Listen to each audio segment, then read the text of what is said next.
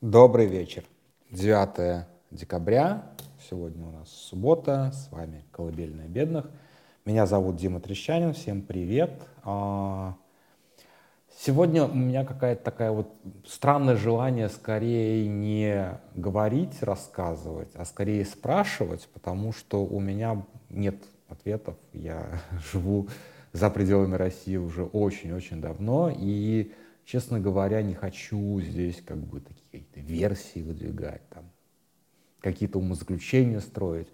А начну с того, что я посмотрел днем сегодня, вечером сегодня, а, хороший видос Майкла Наки, где он пытается тоже как бы размышлять о выборах 24 года, о Путине, о вот этом вот, конечно же, выдвижении через жогу, вот это вот все, ну, в том числе, как бы он а, раскладывает общество на такие три категории. Понятно, что между, услов, между, границы между ними достаточно условные, сами по себе группы тоже достаточно условные, и при этом а, как бы их описание тоже, наверное, достаточно условно. А, и вот то, что говорит Маки, что, условно говоря, и здесь я с ним полностью согласен, здесь спорить не о чем, а, что есть большая фракция за войну, а, прилично большая фракция за войну, то есть это 10-15% такой турбопатриотизм, которые считают, что война идет не так, не туда, и Путин для них слишком слабый, и они еще боятся все договорничка, что Путин договорится, что все это дело закончится перемирием, что все как бы, усилия, которые вложены в эту войну, обратятся ну, фактически прахом, потому что как бы, ну, результат того не стоил, мягко говоря, это они как раз очень хорошо понимают. Собственно, их главное требование это там, не то, чтобы как бы дойти до Киева, но ну, какую-то одержать существенную победу. То есть здесь победа скорее символическая, а не какая-то там в территории и так далее, а в том, чтобы как раз как бы поползали на коленях, то есть унизить. Да, то есть как бы главная, как бы главная интенция здесь унизить Украину. А, вот примерно так, потому что когда они увидят Украину униженной, и лучше, конечно, уничтоженной, но хотя бы униженной, тогда они будут довольны при любом территориальном раскладе. Тут как бы все понятно примерно. Вот есть эти турбопатриоты, которые скорее угроза Путину справа. А, я здесь, вот, вот здесь с этой мыслью я уже не согласен, потому что, как мне кажется, тут как бы здесь, может быть, можно поспорить еще, что это неправильное понимание этой среды. Правильное понимание этой среды, что они все равно лоялисты. И если им Путин завтра скажет, что вот так вот, они будут, как бы, они боятся договорничка именно потому, что они согласятся с этим договорничком, когда он будет. Вот почему они боятся. Они боятся не Путина, они себя боятся. Что им придется идти против их собственных слов, против их собственной совести, просто заткнуться. Но внутренне они к этому готовы, на самом деле. То есть, как бы, в них нет протестного, как сказать, в них нет протестного потенциала. Я говорю про 10-15%, да, а может быть внутри этих 10-15%, 10-15% а, есть там 1-2%, у которых протестный потенциал есть, и тут на самом деле не так важно, сколько их, больше важно, что они могут. Вот действительно, там даже 500-600 человек, там, даже 300, 150 человек, объединенных очень мощной там, идеей, могут, например, попытаться совершить военный переворот или поднять какой-то серьезный бунт или что-то вроде этого. То есть это, в общем-то, а, не, здесь в процентах рассуждать абсолютно глупо. Здесь надо рассуждать именно, могут ли такие люди со, составить какую-то организацию, которая, соответственно, будет а, своей социальной опорой уже считать вот эти 10-15% не совсем правильно на самом деле. Ну, пускай как бы они могут думать о себе что угодно, но на самом деле, конечно же, если они думают, что а, лоялисты Путина а, их поддержат, ну вот такие вот совсем ультра турбо, турбо патриоты, а, что я думаю, что их ждет глубокое разочарование, потому что как бы лоялист, он всегда как бы будет следовать за властью, независимо от того, что власть делает. Если завтра Путин по каким-то причинам будет катать дедушку Байдена на инвалидной коляске и а, мыть ему ножки, покрывая их поцелуями, лоялисты будут также радоваться, писать такие же абсолютно посты, какой кайф. Вот примерно так. То есть это как бы это сущность лоялизма, как она есть. Поэтому, когда мы говорим о некой 10-15 процентной а, турболояльной, турбопатриотической аудитории, я считаю, но опять же, я же как бы я ее вижу только в интернете, да, я считаю, что эти люди утрутся. Вот буквально. Как бы какой бы ни была э, линия партии, они будут ей, след, ей, ей следовать. Они утрутся в любом случае. Здесь как бы ничего как бы от них другого ожидать не стоит. А, дальше примерно сопостав, сопоставимое по числу, по процентам. А группа, о которой говорит Майкл, это противники войны. Нельзя сказать, что все они, условно говоря, либеральных ценностей. Совершенно не обязательно. Люди могут как бы плохо относиться к этой войне, независимо от того, левые они, правые, центристы, совершенно неважно. Война многих затронула совершенно по-разному. По родственным связям, и по бизнес-связям, и по культурным связям, по каким угодно совершенно. То есть здесь как бы это личное отношение к войне очень часто, а не идеологическое. Ну и идеологическое в том числе. Люди, которые, э, для которых Путин неприятен, для них, скорее всего, и война неприятна. А тут как бы это правда. Вот. А, и а, Наки говорит, что эти люди за два года перегорели и сейчас действительно не готовы к какому-то ну, активному сопротивлению. Я тоже так не считаю. А, не то, что как бы... То есть я признаю его правоту, что да, действительно там 600 с чем-то дней войны, и когда ты живешь в стране, которая из всех щелей поддерживает эту военную агрессию, конечно же, это, это, это и ментально тяжело, это физически тяжело, это ужасно тяжело. Но э, и действительно, возможно, эти люди не готовы к какому-то действию. Да? Ну, если говорить в рамках выборов, выборов, то хотя бы они готовы к действию, пойти проголосовать э, против э, Путина, против, э, соответственно, ну, просто если рассма- будут рассматривать этот, э, э, надеюсь, будут рассматривать этот эти выборы как типа а, просто сходить, э, показать фигу в кармане. Ну, на это сил, я думаю, достаточно, сил хватит. Ну и большая часть общества, про которую говорит Наки, это э, люди, которые были, в общем-то, индифферентны к войне, им было посрать на эту войну с самого начала. И вот Наки считает, и, с, видимо, с опорой на, на соцопросы в том числе, что эта часть общества а, скорее сейчас утомлена войной, утомлена теми неприятностями, весьма серьезными на самом деле неприятностями, которые влечет за собой война, а, и озабочена, в общем-то, а что дальше?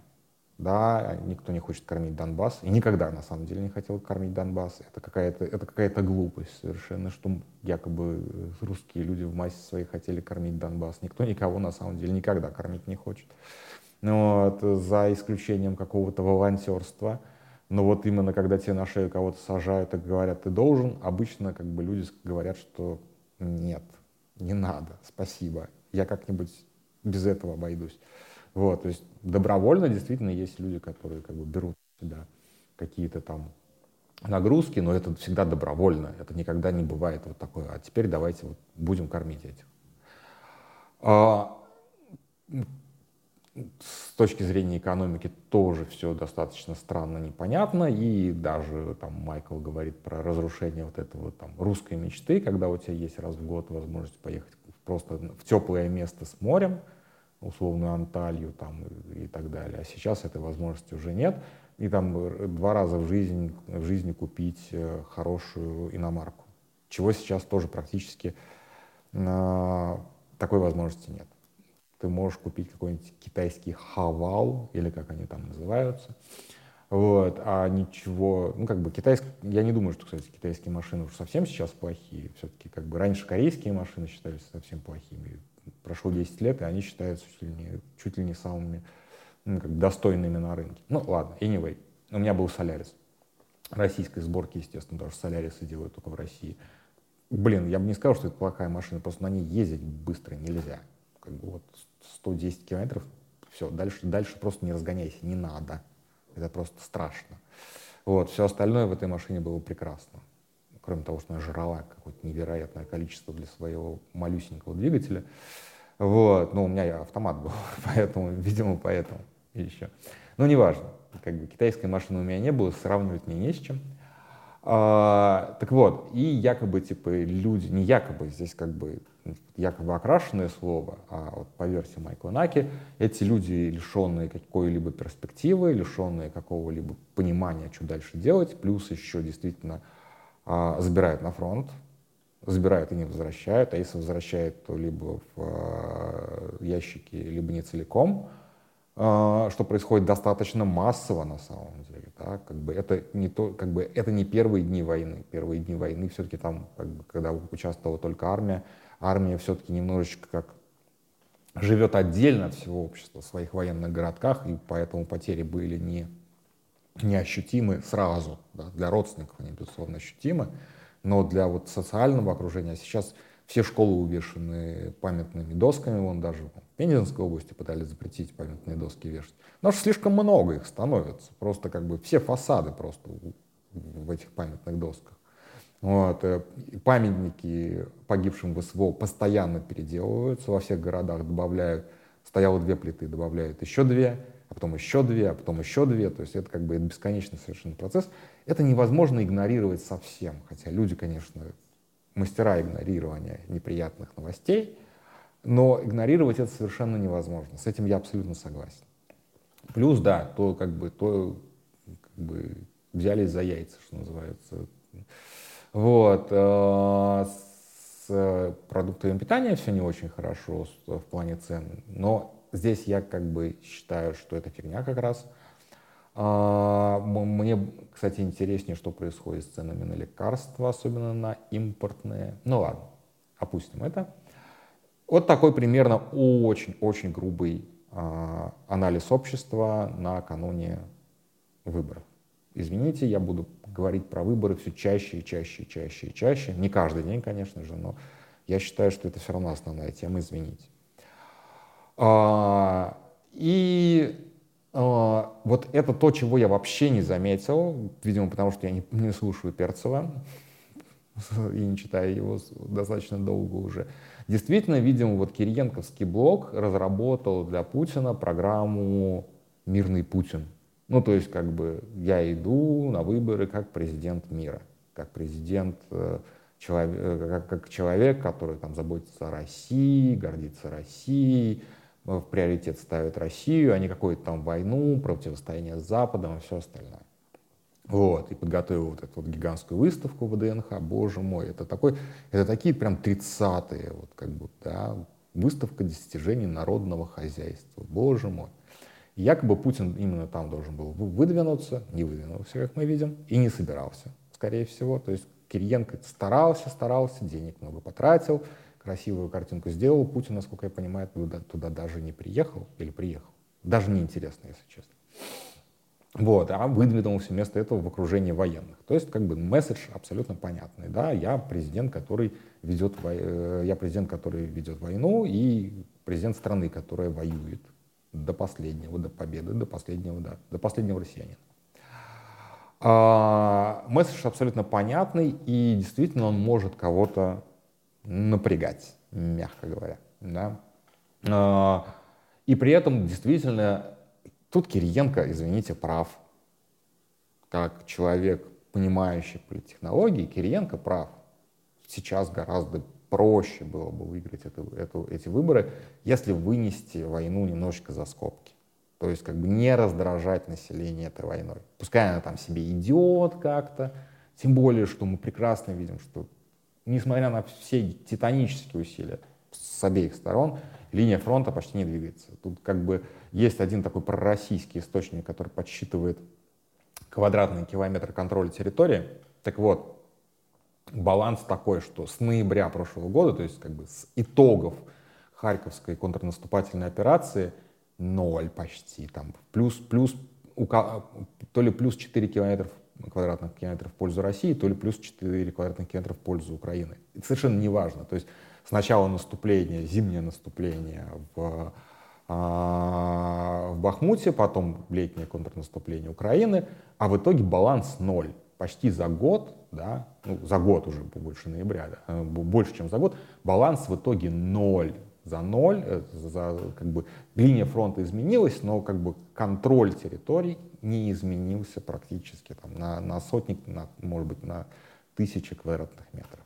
То есть вот как бы погибло безумное количество людей. Вот за этот год, с ноября по ноябрь, погибло, наверное, втрое больше людей, по крайней мере, с российской стороны, чем, соответственно, за первую фазу войны. Это вот прям как бы, это тоже надо прям охрененно хорошо понимать, что при том, что линия фронта не двигалась, народу положили просто массу, просто невероятное количество народу положили. Да, я вот опять же сто раз уже говорил, опять напомню, а, в прошлом ноябре-декабре, вот примерно в это же время, мы с а, коллегами так вот спорили, мы добьем до 10 тысяч, 10 тысяч в нашей таблице. Но мы очень, в концу декабря мы переплюнули а, эти 10 тысяч, потому что как раз Бахмут начался. Вот, а сейчас как бы вот у нас ну, будет 39 с копейками, ну, до 50 тысяч мы, конечно, уже не добьем, это просто чисто технически невозможно. Ну, да, соотношение, да, 10 тысяч в таблице и почти 40 тысяч в таблице. Ну вот к Новому году, наверное, 40 тысяч будет, около того. То есть вот как бы просто вот даже поименно, типа, ну, плюс 30 тысяч мы прибавили к тем 10, которые были. Вы понимаете сейчас, линия фронта не изменилась. А, и несмотря на то, что люди, которых собирают на войну, ну, блин, вот не хочется оскорблять, но на самом деле видно, как власть поступает с этим, да, за исключением, собственно, мобилизации, стараются собрать тех, как бы так сказать, у кого жизнь не очень удалась. Вот так вот. То есть, как бы, мужички сильно за 30, с э, не очень хорошим благосостоянием, с кучей вредных привычек, с, ну, с, в общем, и не только зэки, я здесь имею в виду, конечно же. Вот, таким образом, вот просто и, да, и таких вот как бы людей, когда они погибают, это не так расходится, не такой удар по их социальному окружению, по обществу. Ну, то есть, как бы, и так был непутевый, а поехал куда-то и погиб. Ну, вот, как бы, ну, то же самое, только умножьте на 50 тысяч, вот примерно так. Не хочу сказать, что все эти люди были плохими. Нет, конечно. Просто как бы власть принципиально собирает именно таких вот людей для того, чтобы мотивирует поехать на войну именно таких людей. Вот. А, то есть здесь, здесь абсолютно все понятно. Поэтому не такое, то есть при безумном количестве потерь, не такое это вызывает напряжение в обществе. Это тоже надо понимать. Вот. Из этого анализа, честно говоря, я вот как бы из этих трех групп я общества не вижу. То есть это такой агрегированный анализ, который не дает мне понимания, а что вообще как бы в России происходит. Знаете, что вот как бы, как, что называется вот э, в английском языке это называется anecdotal evidence, ну типа как-то единичные случаи, да, вот, он не напрямую переводится, нет, не, не, не, не анекдотические доказательства это переводится. А, так вот, а, очень много моих знакомых из разных совершенно сред, сред говорят, что денег стало очень много. Просто денег просто невероятно. Если ты у тебя... А, никто из моих знакомых не работает в военной сфере, и даже около, и даже опосредованно около военной сферы у меня никого нет. Но люди говорят, что денег стало просто элотов, просто жопы жуй. Раньше столько никогда не было. А, объясняется это очень просто. А, у нас очень сильно, как бы, то есть у нас основной экономический субъект уже там, 10 лет — это государство. То есть как бы на государство завязаны практически все экономические отношения. И когда просто государство наконец-то начало вливать в экономику большие деньги, вот они и появились. Все правильно. как бы, да, раньше просто государство зажимало эти деньги, зажимало крантик. Теперь этот крантик просто вот как бы открыт на полную. То есть если там, где раньше был ручеек, там сейчас поток просто. Разумеется, это все, как всегда, это пилится, как всегда, это все это крадется и все остальное, но и да, как бы, наконец-то просачивание благ сверху вниз, о котором так много говорили либеральные экономисты. Вот оно, оно происходит. Да? А, но это пока не оборачивается инфляцией, потому что а, тратить деньги особо-то некуда. Люди, которые привыкли зарабатывать на приличные деньги, они привыкли их и тратить на какие-то приличные вещи. Ну, типа там на те же самые западные какие-то вещи, на те же самые поездки, на недвижку за границей и так далее, и так далее. То есть, ну, не обязательно ну, на те же автомобили, в конце концов. Теперь эти деньги потратить некуда. И эти деньги, вот как примерно как в, в позднем Советском Союзе, ты можешь только на счет Сбербанки положить, в сберкассы, и больше ты с ними сделать ничего не можешь. То есть эти деньги, они как бы поступают людям в карманы, но не поступают обратно в экономику. Тоже очень интересно, как бы, потому что обычно деньги должны много раз работать в экономике. Эффект мультипликатора это называется. Но получается, что деньги как бы просто уходят и зависают у людей. А может быть нет, может быть я не знаю, может быть я не прав здесь. Ну, вот. ну и так далее. То есть как бы то, что сейчас происходит в экономике, в, а, в социуме в целом, я не понимаю. То есть как бы а, напряжение от войны теоретически должно быть. Но фактически есть оно или нет? Увеличивается оно или нет? У нас есть еще один индикатор, я надеюсь, что до, до после Нового года, я надеюсь, что где-то к февралю мы выпустим очень хорошее исследование на тему, как меняется настроение, к, э, отношение к войне. Но пока, пока это существует реально вот на уровне идеи, мы даже не приступили тому, чтобы что-то начать собирать. Вот. Но это будет, ну, как бы, это будет хорошее исследование, надеюсь. Но это, опять же, как бы, это не будет исследование о целом обществе. Мы не можем говорить о целом обществе вообще. И вот интересно, реально интересно. То есть мы настолько сейчас в темных водах, и я уверен, я абсолютно уверен в том, что власть в таких же темных водах. Власть также не понимает, что вообще происходит в обществе. Что Майкл хорошо сказал, опять же, я вот прям, прям вот здесь, здесь вот прям подпишусь под всем, прям вот сто процентов, что действительно Путин живет в своей реальности, который он там победил уже всех, ну, то есть побеждает, что для него кампания военная идет как надо, Украина вот-вот падет, Запад вот-вот падет. Все это, кстати, может случиться, к сожалению, вот, но факт в том, что для него, что, то, что для нас, условно говоря, маловероятное событие, вероятное, но маловероятное событие, а для него это абсолютно предопределенное событие. Вот. А, мы живем под собой не чуя страны. Вот примерно так. И это можно сказать про всех, несмотря на то, что у них там есть какие-то закрытые соцопросы, или там вот то, что Волков ФБК пытались сделать какие-то соцопросы, мы видим соцопросы Левады, никакой из этих соцопросов не дает вообще никакого, никакой картины, никакого понимания, насколько как бы заебано, насколько фрустрировано, насколько довольно или недовольно российское общество в разных его стратах. И самое главное, кто что делать-то будет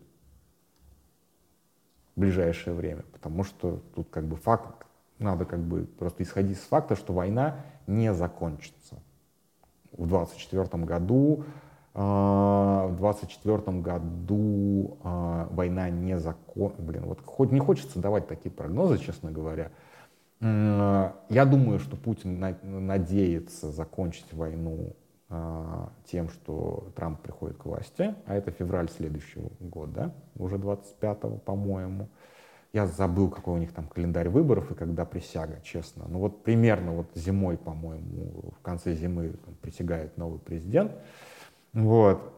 Я думаю, сильный расчет именно на это. И, соответственно, а, Путин не собирается заканчивать, давайте, давайте так сформулирую, Путин не собирается заканчивать войну в 2024 году не все зависит от его воли, от его желания, но в 2024 году он не собирается заканчивать войну. А, Зеленский не собирается заканчивать войну а, поражением. а нынешняя ситуация для украинского общества будет трактоваться как поражение. Поэтому, соответственно, можно сказать, что и Зеленский не собирается заканчивать войну в нынешней конфигурации. Вот, так что мы, я бы хотел понять, что происходит с российским обществом, к сожалению, инструментов каких-то для того, чтобы а правильно ли вообще делить вот так вот общество на вот эти три группы.